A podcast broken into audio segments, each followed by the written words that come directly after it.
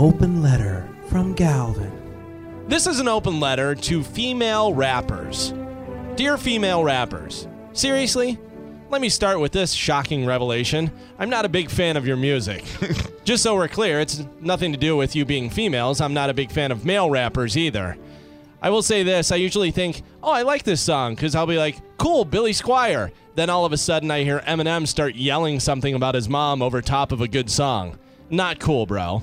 The biggest difference between male and female rappers is that female rappers are usually rapping about dirty stuff, whereas male rappers rap more about violence, how many people they have killed, how much money and bitches they have. By the way, that kind of street cred really doesn't fly in any other occupation. Uh, so, do you guys think we should hire Harold as our new accountant? Are you kidding me? Of course. He's killed like nine people. He's great. Female rappers are always rapping about their butts and what dirty sex stuff they're going to do to you. As much as I dislike Nicki Minaj and think that she looks like a bird puppet that got trapped in a cotton candy factory, she still manages to sound kind of sexy. Before I ever saw Iggy Azalea, I figured she was going to be attractive just because she has that sound. Plus, it has a lot to do with her image. I mean, nobody wants to hear some broad that looks like Missy Elliott rapping about her butt. The majority of uh, successful female rappers are attractive, like Lisa Left Eye Lopez, Eve, Lil Kim, MIA.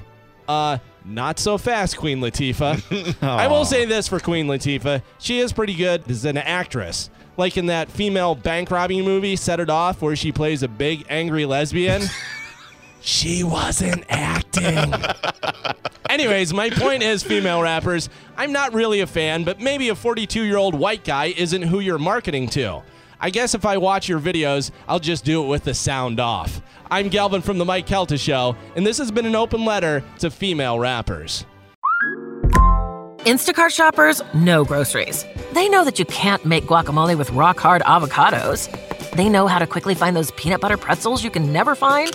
And they keep you in the know by giving you updates about your order along the way.